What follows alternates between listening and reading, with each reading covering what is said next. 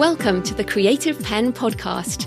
I'm Joanna Penn, thriller author and creative entrepreneur, bringing you interviews, inspiration, and information on writing, publishing options, and marketing ideas for your book.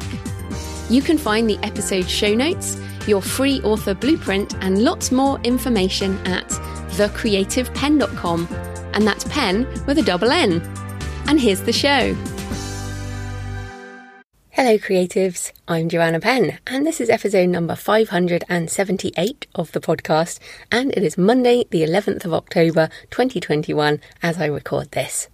In today's show, I'm talking to Michael Kilman about how to build better worlds by using aspects of anthropology, which is basically the study of human cultures. And we certainly live at an interesting time in history in order to do that. I really could have talked to Michael for ages, as this is such a massive topic and his book is very good, co-written book I should say, but I hope we give you some ideas or at least spark more questions for your writing. So that's coming up in the interview section. In publishing and book marketing news, thanks to Sarah Rosette, who forwarded me an interesting piece from Publishers Weekly about the licensing of the late Sue Grafton's Alphabet book series featuring Kinsey Milhone, or Milhone, I don't know how you meant to say that, for TV and film. Despite Grafton's stated wishes before she died, quote, "I will never sell Kinsey to Hollywood, and I have made my children promise not to sell her. We've taken a blood oath, and if they do so, I will come back from the grave, which they know I can do." End quote. Book Riot goes into more detail about it, and essentially, she didn't want this to happen before she died, but her family have now licensed the books, and presumably they might finish them because she never got to Z. And it sort of begs the question of what is more important, an author's wishes after they're dead, or profit created by new content for billions of people to enjoy, new books, new TV series, and also profit for the family and the estate. So this is such an interesting thing, because of course we're the authors, generally we're the authors, and we think that we want to control everything. And it's funny, because when a few years ago I really thought that what I wanted to do was set up a trust and do all of these things to make sure that my estate kept running, and I would pay someone to sort of carry on doing it. And now I've kind of changed my mind. Because of this trend for older musicians to sell their backlists, which is a very good way to take action before you die to help your family to make a decision around your intellectual property. So this week, Tina Turner was the latest to join the ranks, as reported in The Guardian, which says the Queen of Rock and Roll sold her artists and writers' shares of her recording, as well as the management of her name, her image and likeness, in the largest deal struck with a single artist in BMG's history, the latest artist to cash in on the rocketing value of evergreen hits in the streaming era, following in the footsteps of Bob Dylan and many more. And of course, if you compare that to what happened to Prince and Aretha Franklin's estates, both who died without a will, you just think there's so many possibilities of what can happen after you die. Look, most of us are not Prince or Tina Turner, but to be fair, we don't know what's going to happen over the next however many years, and also we don't know what could happen with our IP. Now, I think I've mentioned this before, but what I think is going to happen and is starting to happen is this purchasing of dead author estates, or the selling of our estates before we die. So it's something that perhaps we ought to think about when you do obviously you're going to sort out your will, but also write a letter of intent to your family and your heirs and successors and make your wishes known. So I covered this with Matt Buckman in episode 351 on estate planning, and Matt talks about this letter of wishes. But also, I think once you're dead, you're dead. Really, do we think that Sue Grafton is going to come back from the grave? I don't actually believe that. I think that her family made a decision and they had an offer, and look, her family are probably not the best people to manage her IP. This company who specialises in IP management is going to be a better company to do that. So I personally think while I'm alive, I'm the best person to manage my IP up to a point when I decide I'm not. But when I look at my family, even with Jonathan, you know, Jonathan worked in the company for a couple of years, but it's not his thing. It's just not, he's not interested. And that's completely fine. What we have to think is, all right, what's the best thing for our readership and our series? So I had an author friend who sadly died of cancer, and she hadn't finished her series, and she essentially sketched out a number of books for her partner to finish, but her partner was a writer. So in that situation, that's fair enough. But most of us don't have that relationship going on. So yeah, it's something to think about. But I think the lesson is really sort out your will, sort out your letter of intent, but also relax, enjoy being alive, not worry too much about what happens later. Talking about being alive and writing, in useful stuff. Do you want to learn more about the writing craft and the business of being an author and pay what you like for an awesome ebook bundle? The NaNoWriMo Story Bundle is out now with 16 books on planning to write and productivity, how to be a writing machine and writing faster, discovery writing and plotting, character development, tips on publishing from release strategies for indies to avoiding the slush pile if you want to go the traditional route, as well as several books on marketing. Available for a limited time at storybundle.com/nano, NaNo. And of course, it's very useful even if you don't want to do NaNoWriMo National Novel Writing Month in November. We just do it at this time of year. So go and check it out at storybundle.com/nano. Get a great bundle of books and help more authors sell direct, because this is a direct deal. So in my personal update, you might hear that I'm a little tired in my voice because I am just back from walking the St. Cuthbert's Way in Northumberland in the northeast of England from Melrose in Scotland to Lindisfarne, Holy Island on the northeast coast. And you can see all my pictures on Instagram at JFPenAuthor or Facebook at JFPenAuthor. I've been putting pictures there. I'm also going to do blog post on books and travel with loads of pictures and podcast episode over there in the next couple of months, and it will be another book at some point. So I went with the intention of getting outside my comfort zone because of feeling like, you know, the idea of going into a rut, of feeling like you're in a rut. And the reason you get in a rut is because you're ploughing the same path over and over and over again. And I feel like the pandemic has deepened this comfort rut that I've been in, that we've all been in, because we've optimised our home lives generally if we can. And we've eaten certain food and we've walked the same area and done the same things. And I really needed to get out that rut. I feel like my world, all of our worlds, have significantly shrunk in the last 18 months. And so I needed something different. And I'd never been to Northumberland, which is an incredibly beautiful area of England and just stunning, really. But I was sitting there at sort of 2:00 one morning in quite a lot of pain after the first big day. The first day was very long distance, and of course I was carrying all my own gear, and my pack was too heavy, and I didn't get blisters on my last big walk, but I got a lot of blisters, and there were challenges of distance and weather and terrain and navigation and my own confidence, because this was also to prove to myself that I was over COVID. And the fatigue and all of that. I can safely say I am over COVID because I did manage it. But there was this time at 2 a.m. I was sitting there, and I'd actually emailed Jonathan and said, "Why? I think I'll just come home today. I can't do this. I just can't do it." And then I sort of talked myself back into it and wrote in my journal all the reasons why I wanted to carry on. And I know it wouldn't have been like, you guys wouldn't have judged me, and I wouldn't have felt shame by giving up, because I truly, really was very tired, quite emotionally broken. But then I kind of was like, no, I'm going to do this. And I got up that morning and walked 10 hours in a really bad rainstorm all day. And I still did it. So it was... And then I had a couple of days of gorgeous weather and my confidence is better. I did this difficult solo, not really difficult, but definitely a lot more challenging than the Pilgrim's Way, which I did last year.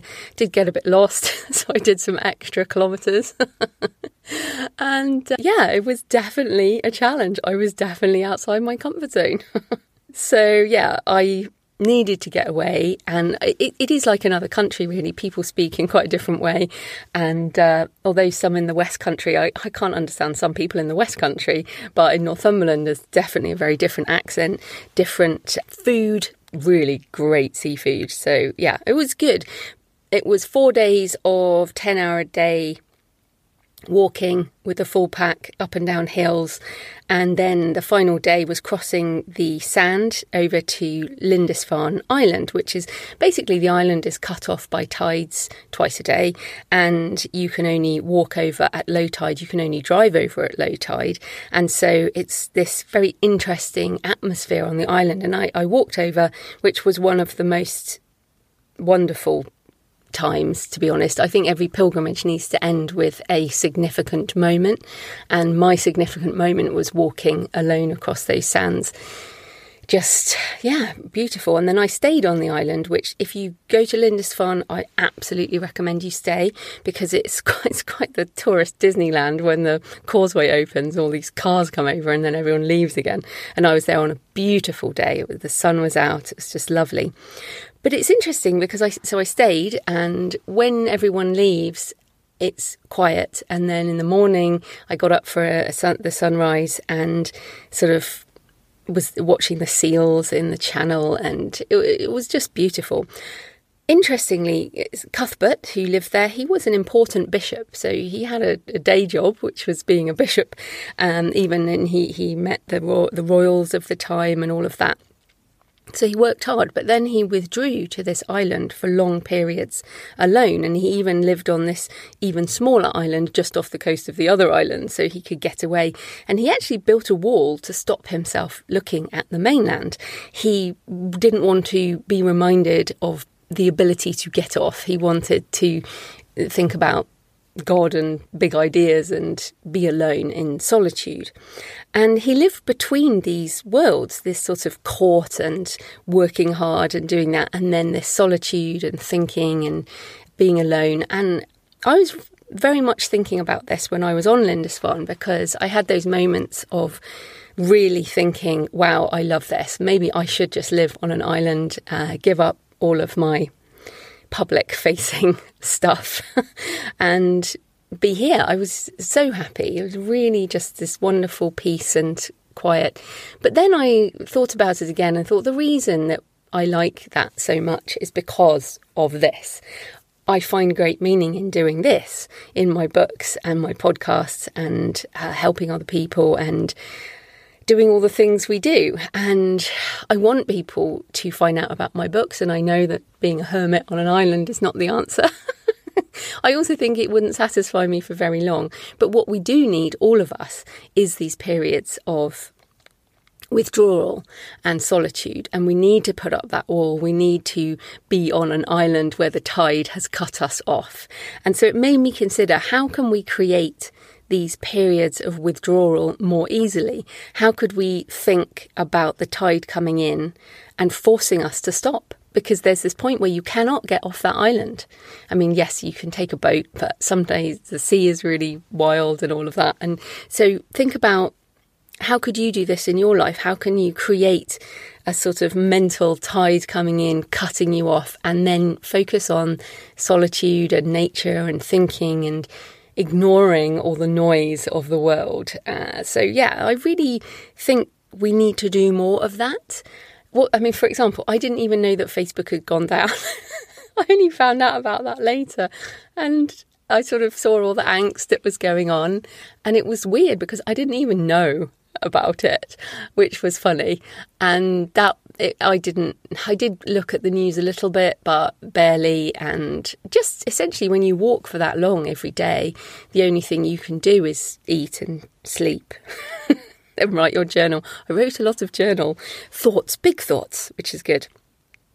So anyway, that's my question for you this week. How could you think about the tide coming in and forcing you to stop and just enjoy the sunrise and being in nature, or however you get your renewal? But I certainly feel renewed. So more to come, no doubt, on the St. Cuthbert's Way. But if you can go and see my pictures now, if you like, on Instagram and Facebook. So on the writing side, I've just got my comments and edits back from my editor on Tomb of Relics, and I have a medieval friend who's doing a beta read from the medieval point of view. It's not a historical novel. It's only got one chapter, the prologue, written back in the 13th century. 12th century, something like that. 12th century, that's it. So yes, I will be finishing that this week, and it is early because I'm not releasing it until December, but I want to try and do is get the audiobook done. I'm also still investigating this option for the NFTs, and I'm going to do a blog post about this in the next couple of weeks as things solidify around that. But basically in November I will be doing an NFT, and I'll talk about it soon when I know more what I'm doing. Things changing every single day in that space. Also, thanks for all your comments and tweets about The Relaxed Author, and also thank you for your book reviews. And if you have read the book, we really would appreciate your reviews on whichever site you bought from. Or if you bought direct from me, you can still leave reviews on the sites. So yeah, we'd appreciate that. My co-author, Mark Leslie Lefebvre, has been doing the heavy lifting because I just went away. I was being a relaxed author. Well, kind of relaxed. So my Jonathan laughs. He's like, your idea of relaxing is walking 130 kilometres with a pack on. Yeah, so I was doing relaxing in my own time, and Mark was doing the heavy lifting. He is on the Six Figure Author podcast and also the Indie Author podcast, and talking about how to keep from stressing out as an author while still achieving your goals. And also you might get some insights from his perspective on co-writing with me. Oh, it's funny. And in fact, Jay Thorne emailed me, and he won't mind me sharing this, and basically said, because he's worked with Mark and me, he's like, I can't believe you two pulled this off because you're so different. And as I shared about on the show the other week with Mark, I didn't realise that Mark and I were so different in our personalities and the way we work. So that was quite funny. So you think you know someone, and then you work together and you realise how different that working together is a completely different thing than being sociable together. I mean, obviously, but yeah. Anyway, go and listen to Mark on those shows, the Indie Author and Six Figure Authors, links in the show notes.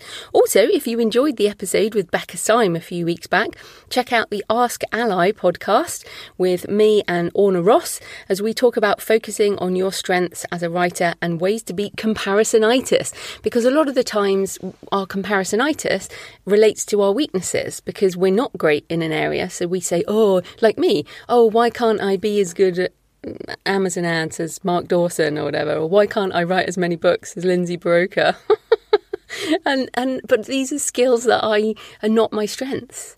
So Orna and I have a great discussion. We both did our strengths assessment, and we both talk about how it's helped us in our creative and business processes. So you can find that. So Ask Ally, ALLI, or you can get over on selfpublishingadvice.org.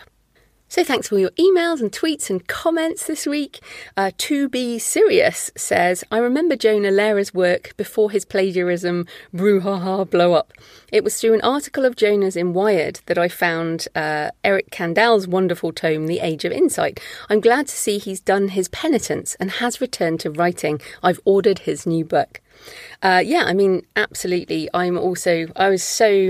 It was good to talk to Jonah, I think, and really good to hear that he's returned to writing. I do think that if we are people who write, which we all are, we cannot stop writing, and we shouldn't stop. I think it will probably make us sick. Doesn't mean we have to publish everything, of course, but I think writing is a default way that we figure out the world.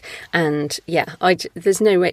Someone put on, there's always these questions on Twitter. If you won the lottery, if you won multi-millions, would you ever write again? I'm like, well, of course I would. What else would I do with my time?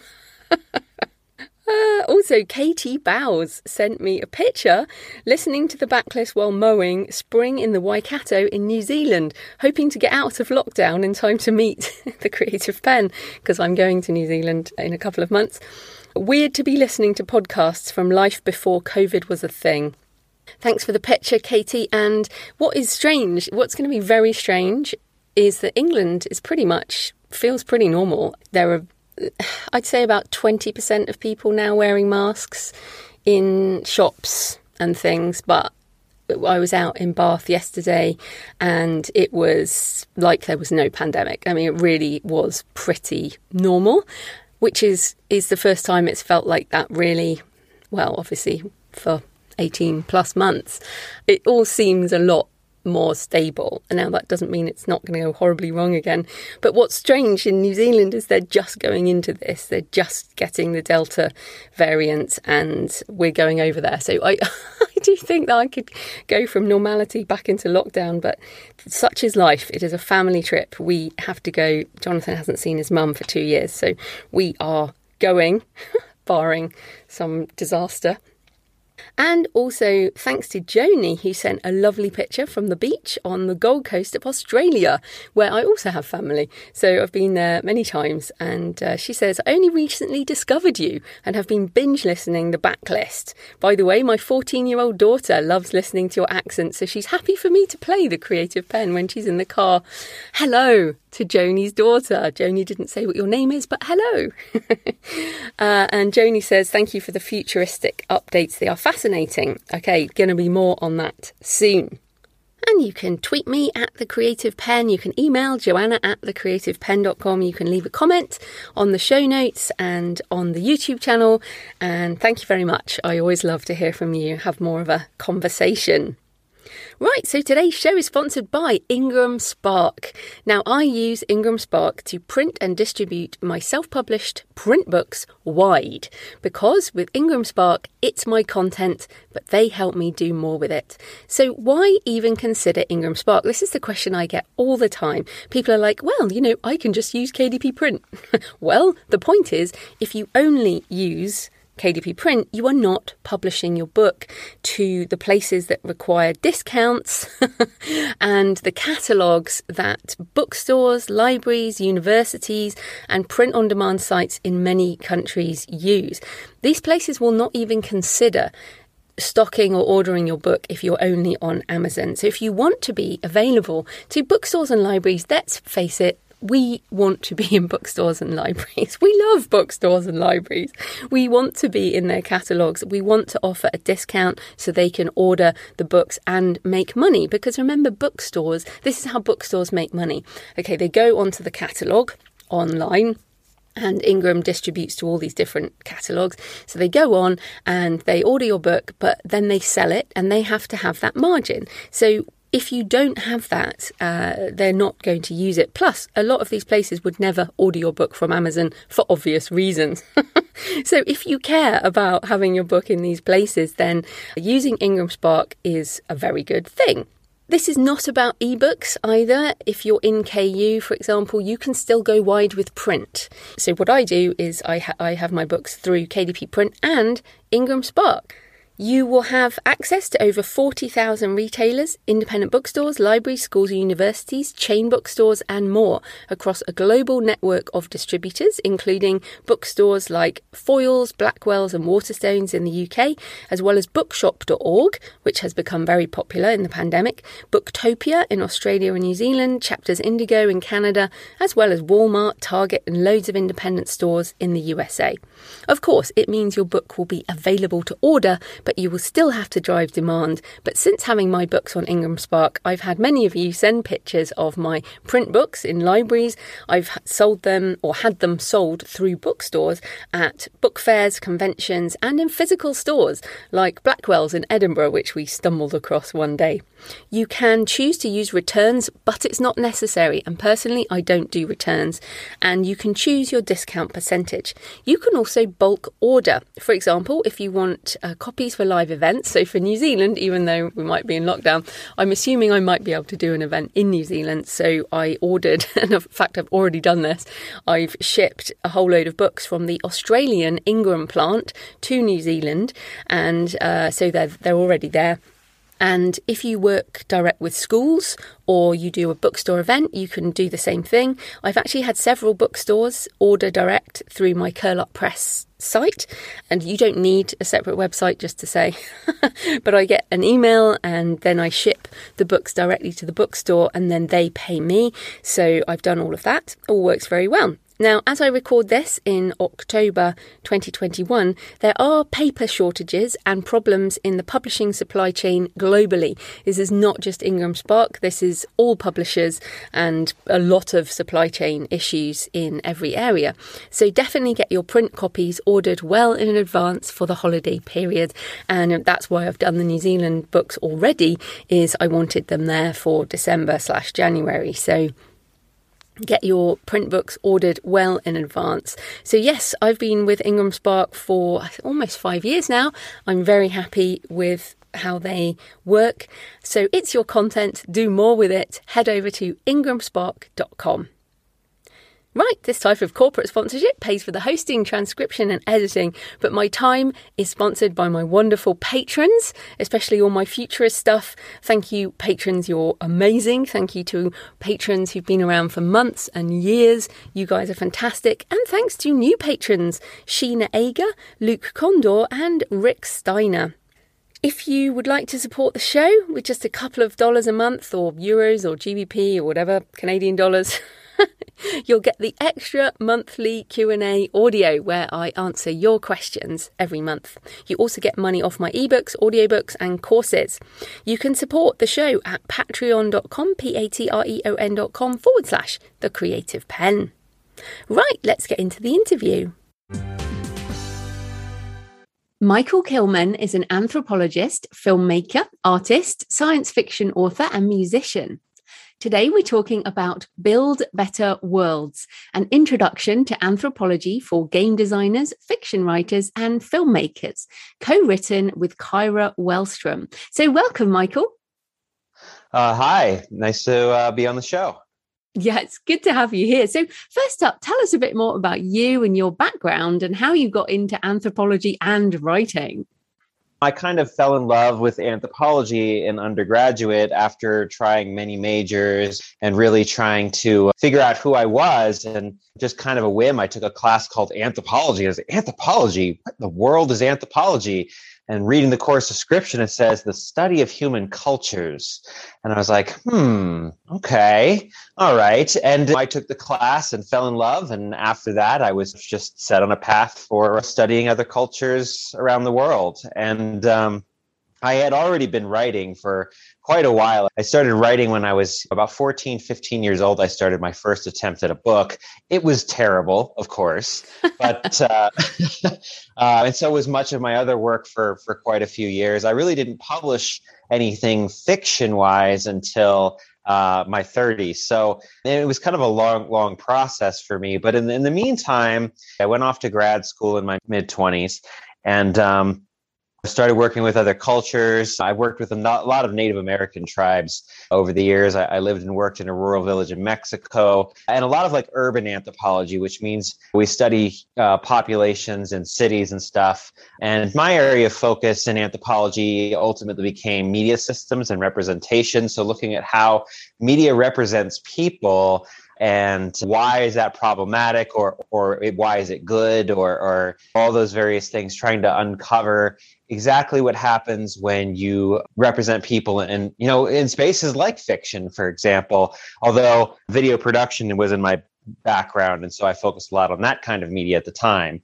And then a couple of years ago, Kyra and I ran into each other again. We, ironically, we went to the same college as an undergraduate, but we never actually met each other until we were both teaching again at the same college we were both undergraduates in. So we met there and we became friends and we started talking. And Kyra is she's a biological anthropologist, which means she focuses on the biological side of culture. How does biology and environment impact humans? And her area of specialty is in forensics. So if you've seen the show Bones, that's the kind of stuff she does, although she doesn't really like to be compared to Bones because there's a lot of problematic science in that show. You know, forensics is not so magical, and there's a number of other things that are troublesome with that. Although, on the other hand, Bones has made physical anthropology very popular, so we can't fault it for that either.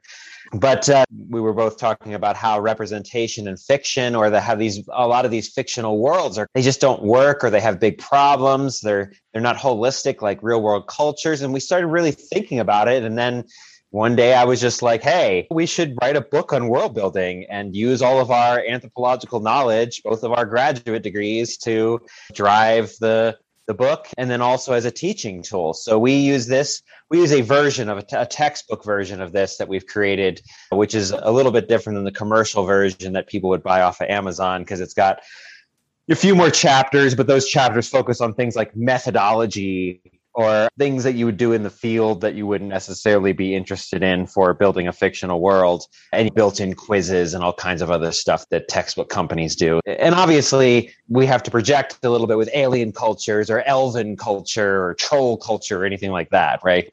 But you understanding a little anthropology can go a very long way into building a more solid and immersive kind of a fictional world. And it is an excellent book, and the book is incredibly rich, and there's many different areas that writers can explore. But for me and many people listening who write thrillers or action adventure or fantasy, there's lots of things around artifacts, around sort of seeking things, group of people, go and find something. I mean, obviously, Tolkien would be a famous one. Go and find something, or go and return something, and often called the MacGuffin in thrillers. And it was interesting because you have this whole chapter on the things we make and the things we leave behind. And that was really evocative chapter name as well. So what are some of the things we can consider in this area? Oh, well, so, I mean, obviously, you're talking about films like Indiana Jones or The Mummy, you know, the idea that you have some sort of object you're chasing, right? Mm-hmm. And our chapter is really more about the archaeology of things, like. And I think largely what our chapter was trying to drive at is when you're building a fictional world, you're going to want unique objects in there, right? If, for example, I mean, well, certainly the Lord of the Rings, you have the ring itself as a good, I mean, it's a MacGuffin, right? But that's one, such a present one, because it's everywhere. It's not just the whole story is about that one particular ring. But of course, a lot of thrillers are using more like we're chasing this artifact, or we're hunting it down, or those kind of things. You know, and I think what does that object represent is a good question. And we have a section in the book on cultural purity, and talking about how in all arenas of life we're constructing these notions of purity, clean and dirty, right and wrong, good and bad. And we're always measuring these ideas. And this comes from an anthropologist by the name of Mary Douglas. And so you should think about when you're having this sacred object that you're chasing around, or not even necessarily sacred, but this object that everyone's following around, you know, like George Lucas uses R2-D2 and C-3PO is kind of like an interactive sort of MacGuffin in a way. But what does it mean to the culture that originally built it? What does it mean to the people who are chasing it? Those are the kinds of questions that obviously a lot of thrillers are asking. But how is it constructed, or why was it constructed is another question. You know, in archaeology, we don't just look at artifacts. We also look at features, which are kind of like the immovable version, right? A feature is a wall, or it's a temple, or it's a statue. It's something not easily moved. It's, you know, would take a lot of effort. Or ecofacts, flora and fauna, those kind of things. What animals are around, what plants are around, what we know about that stuff, right? So it's really interesting because we always joke, like, with all these MacGuffins out in the world, that's like the early archaeology. The early archaeology was the adventurers. They were like kicking ass, taking names kind of thing, going around the world and in doing a lot of looting, really, quite honestly, not such very good ethical things in the early days of archaeology.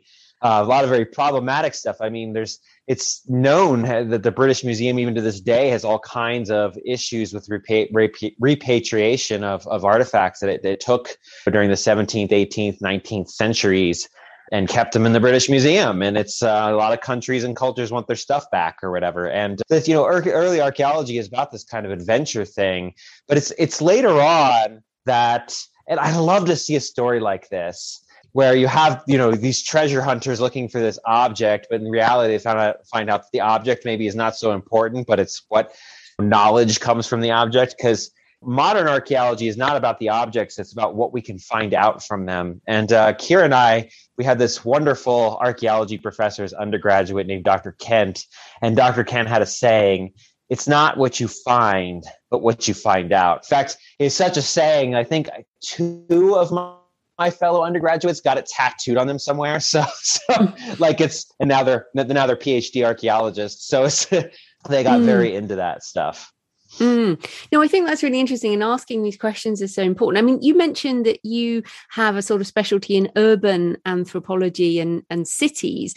And of course, our culture right now, a lot of stuff won't remain of our particular culture because it's digital, right. It's technology, and it won't be able to be found. So my iPhone could be found in years to come, but it'll be like, well, what is this metal thing and what does it do? And it's like you say, if it's what you can find out, well, then you can't actually find out because it's all disappeared. So I find that fascinating. What are some of the other things to consider if people are constructing cities? What are some of the things that you think are important around cities and the urban anthropology? Oh gosh. Okay. So there's something so important. We talk about organizing government. It's called political integration. And it really is how integrated is your city or how integrated is the political system with the day-to-day lives of people. And like in class, the example I use is poop. Because if you think about it, if you're in a small-scale society and you need to poop, where do you go? You just go off into the woods somewhere, right? You dig a ditch and you're done. Because if you only have 40 or 50 or 100 people, it's not a big deal. You're not going to need to build a whole big public works.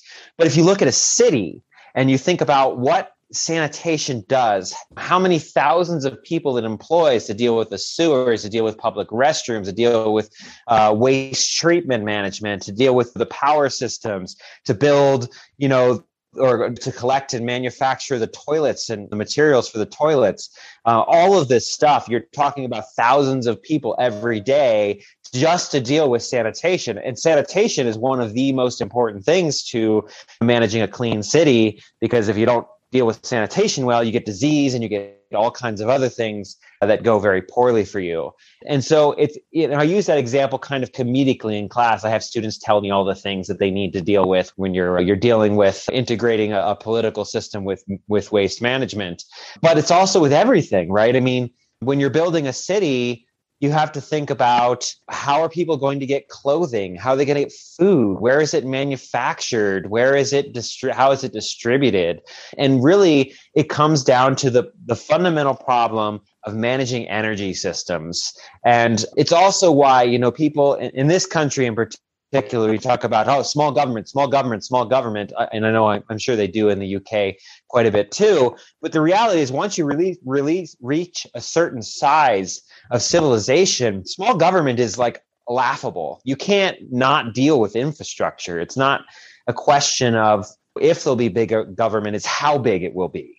So because there's just so many things that you have to regulate to make power systems work or again, waste management or food distribution in order to make sure that your population isn't starving or freezing to death or all these other things. You have to do so many things. And then, of course, the more technologically advanced you get, the more things you have to deal with, because now we have telecommunications, Wi-Fi, phone calls. We're on Zoom here right now, and that has to be regulated to some degree in order for all the systems to work.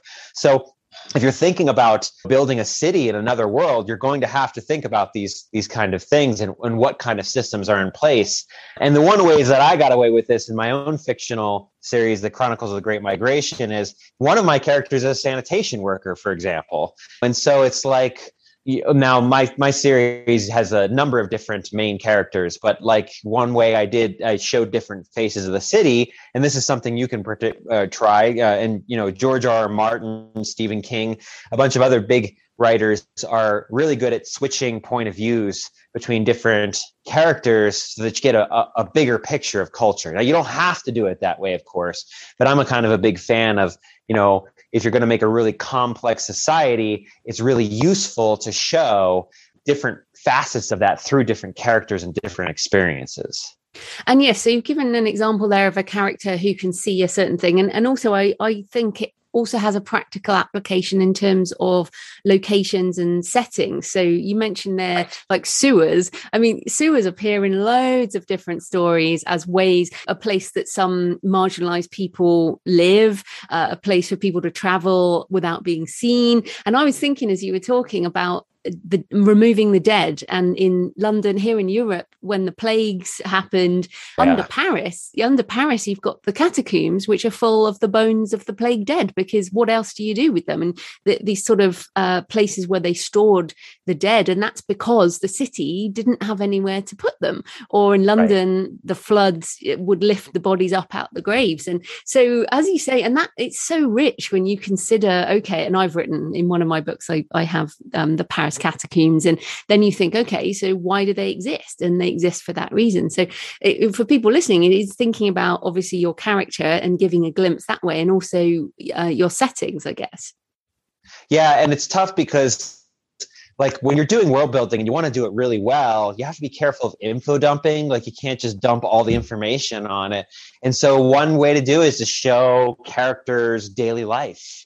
You know, what's it like to be just an average citizen who suddenly gets wrapped up in this big story inadvertently, right? It's kind of like the whole hero's journey thing, the call for adventure from like the farm boy, or a lot of those fantasy stories use that kind of trope where you have this kind of thing. But you can do that on all kinds of levels.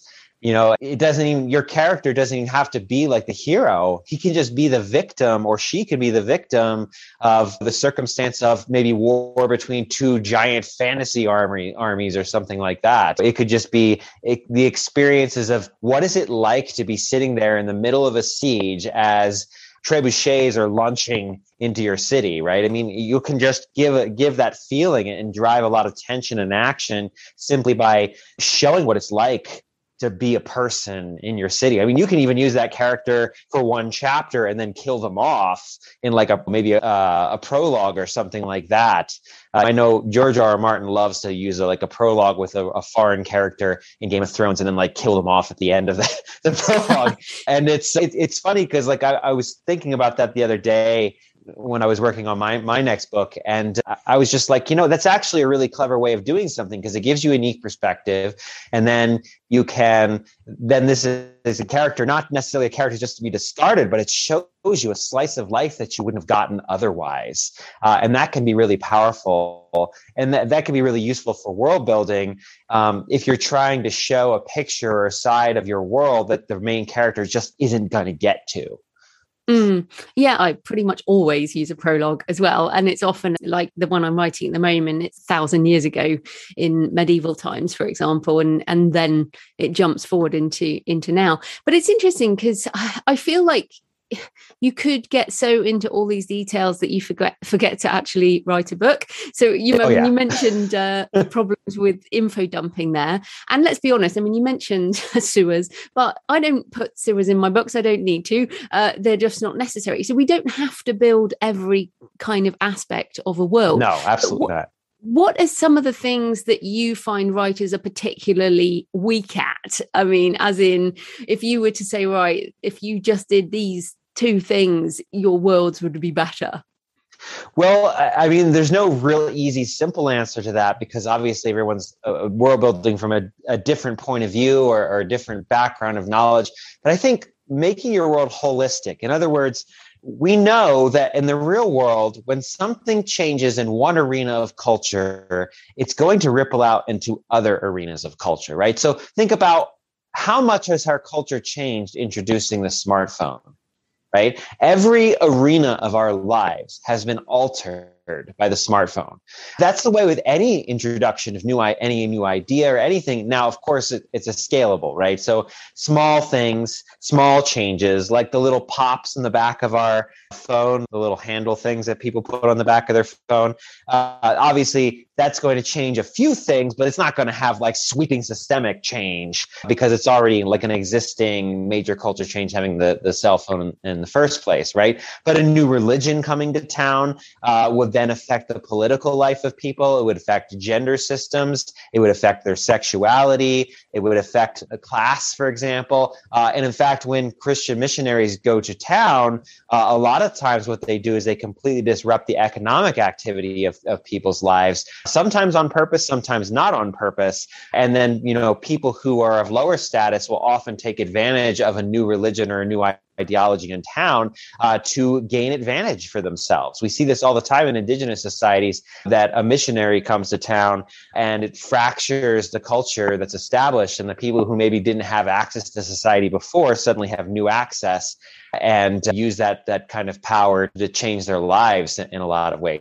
And so the number one thing I tell people all the time is, when you build a world, you can't just throw together a bunch of elements because it's just not how culture works. You need to be thinking about how do these systems work together to make a cohesive whole culture, right? So how does the religion integrate with your economics, with your political system, with identity in general? How does all this work with on an individual identity level? What kind of challenges or changes are people going to experience when this change comes to town? And one thing we also know very well is culture is constantly changing.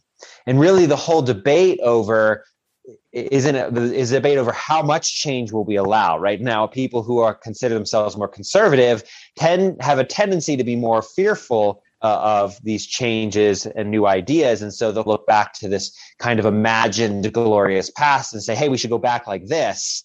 But there is no real going back. But and the people who consider them more progressive have a tendency, and again, these are trends or tendencies, right? Obviously, there are people are complex. You can't just say conservatives do X and progressives do X, because almost everybody has some ideas that they're progressive at and some ideas that they're conservative about. And that's another thing to consider is you're building these whole cultural systems. Human agency, people make choices. And this is one way getting into avoiding stereotypes or getting these kind of places where we misrepresent people is instead of just making someone a two-dimensional standard stereotypical character, we give them complex choices and things. And those are kind of holism and complex human agency are the two big things that I think are so important that I think, you know, you can tell the difference between a good writer and a bad writer by those two things. I honestly do think that.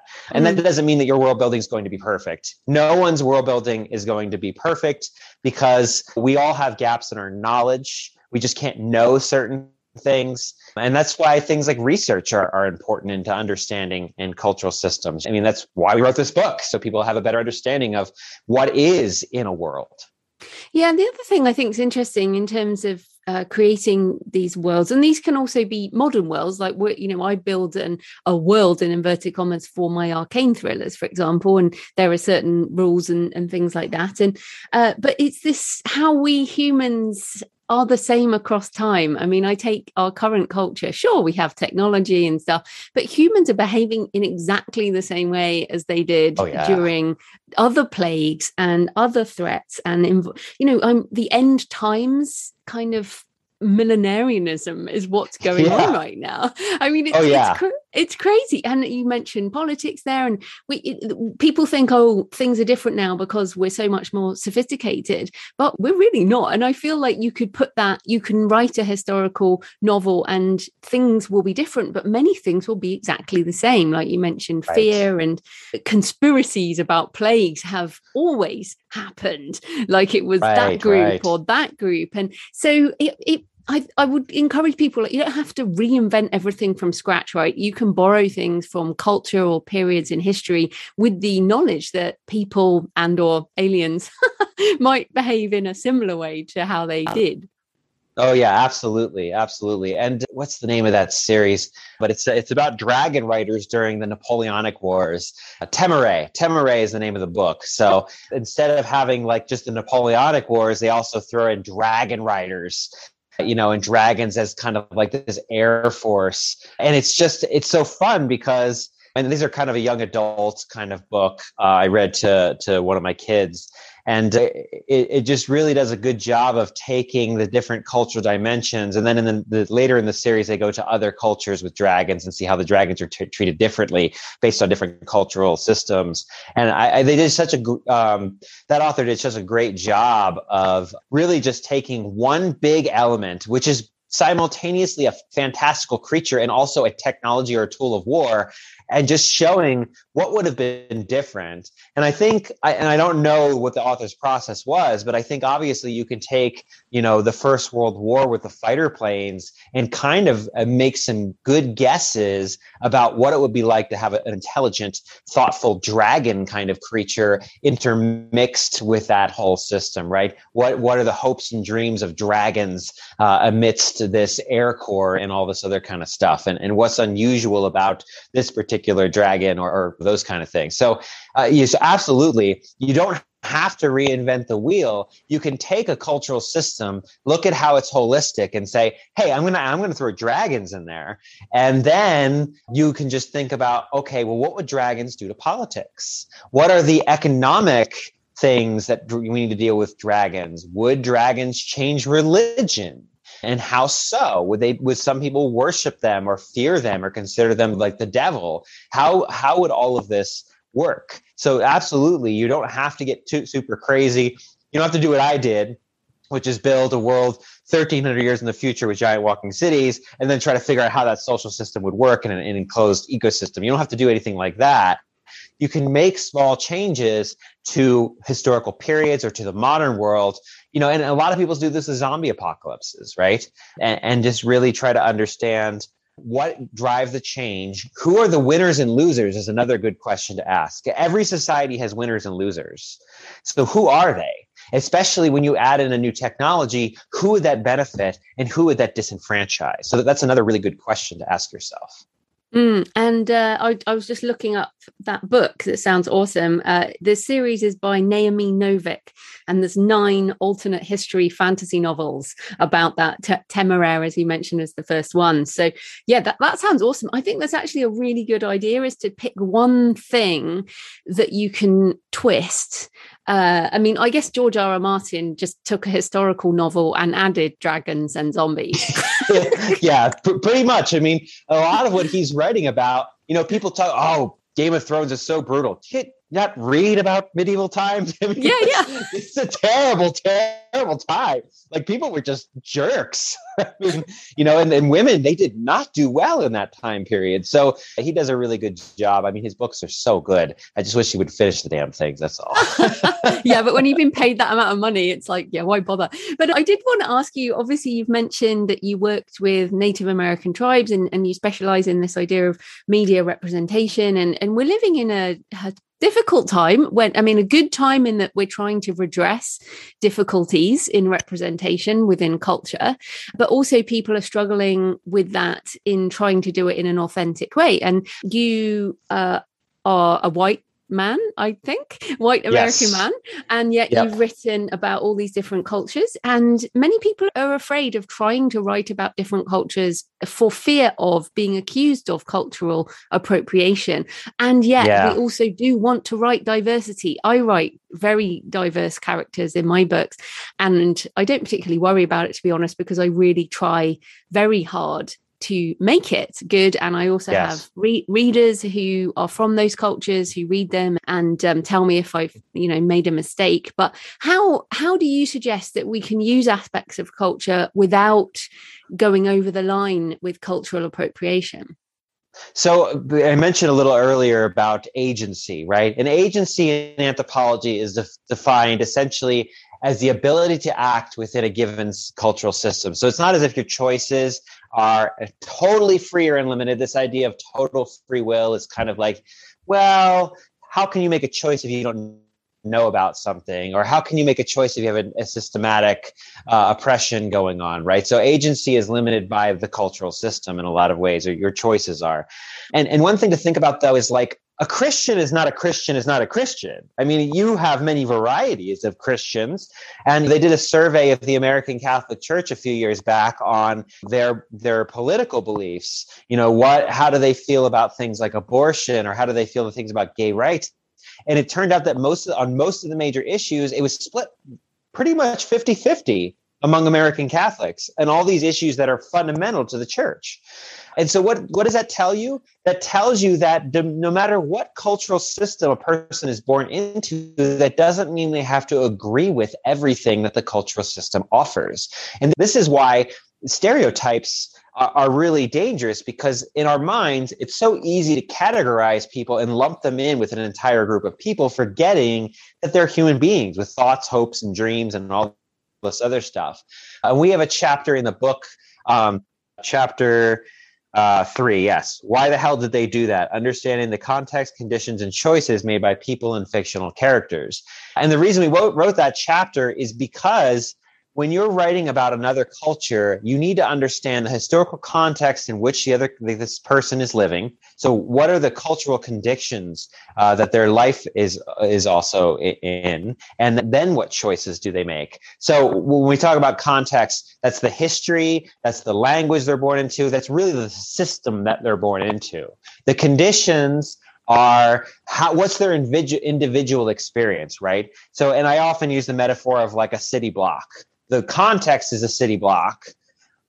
The conditions are the house that the person live in, and the choices are their life within that house, right? And so one of the ways to avoid kind of stereotypes is to consider, okay, here's this cultural system, and that means you're going to have to do research in the cultural system. You can't just, you know, especially when it comes to marginalized people, you really need to do your homework. That's the first step. Then you need to look at the conditions of that particular character's life. What was it like to grow up? Let's say if you're Native American growing up in American society, the conditions of your life are going to be very different than like someone like me, who is a white person who grew up in a suburban area of a city. Being on a reservation is a completely different experience. So what are my conditions in the same culture versus that person's, right? And then you can begin to understand people's choices. And so using that model is kind of really helpful. But the other thing that's really helpful is things like sensitivity readers. If you're writing about a disabled character, it might be super useful to hire a sensitivity reader who is A, has the disability themselves, or B, works with the people who have disabilities, or at least has a background in studying those things, right? And so a lot of the ways to avoid cultural appropriation is the due diligence of research, and then also consultation with the culture. If you're going to be writing about a particularly oppressed group, then it does not hurt to reach out to those groups, to read as many books as you can on those groups, and really try to understand those things. And it's just like any other thing in writing. It requires diligence. It requires discipline. And if you want to be a better writer, then you have to do those things. If you just use lazy stereotypes, then of course you're going to further the difficult situation. And then when we're talking about media anthropology, the one thing we see is how people are represented in long-term narratives. So not just once or twice in a book here or there, or even for a decade or two, but you're talking about decades or centuries. How people are represented over time is how we come to think of them on an unconscious level, right? Our implicit bias. And so when we're cultural appropriating, or we're misrepresenting diverse populations, then we're essentially contributing to those same stereotypes over and over again, and we're furthering the difficult situation of those people. And so it's really important to consider, what am I recycling? Or if I'm going to use a stereotype, like a certain group is in a certain like economic position, for example, what is that? Why? How's that useful? Is it useful because I'm trying to tell a story of the complexity of their identity? Is it useful because I'm trying to explain what that world is like for them? Why are you picking this particular character? For what reason?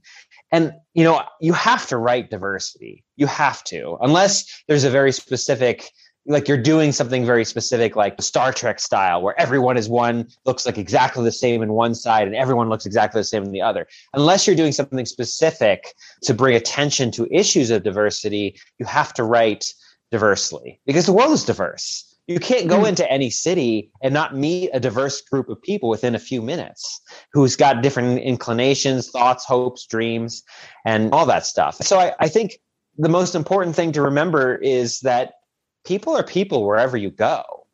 They have to do the same things to survive and get through their day, but how they take that on depends on their context and the conditions of their life.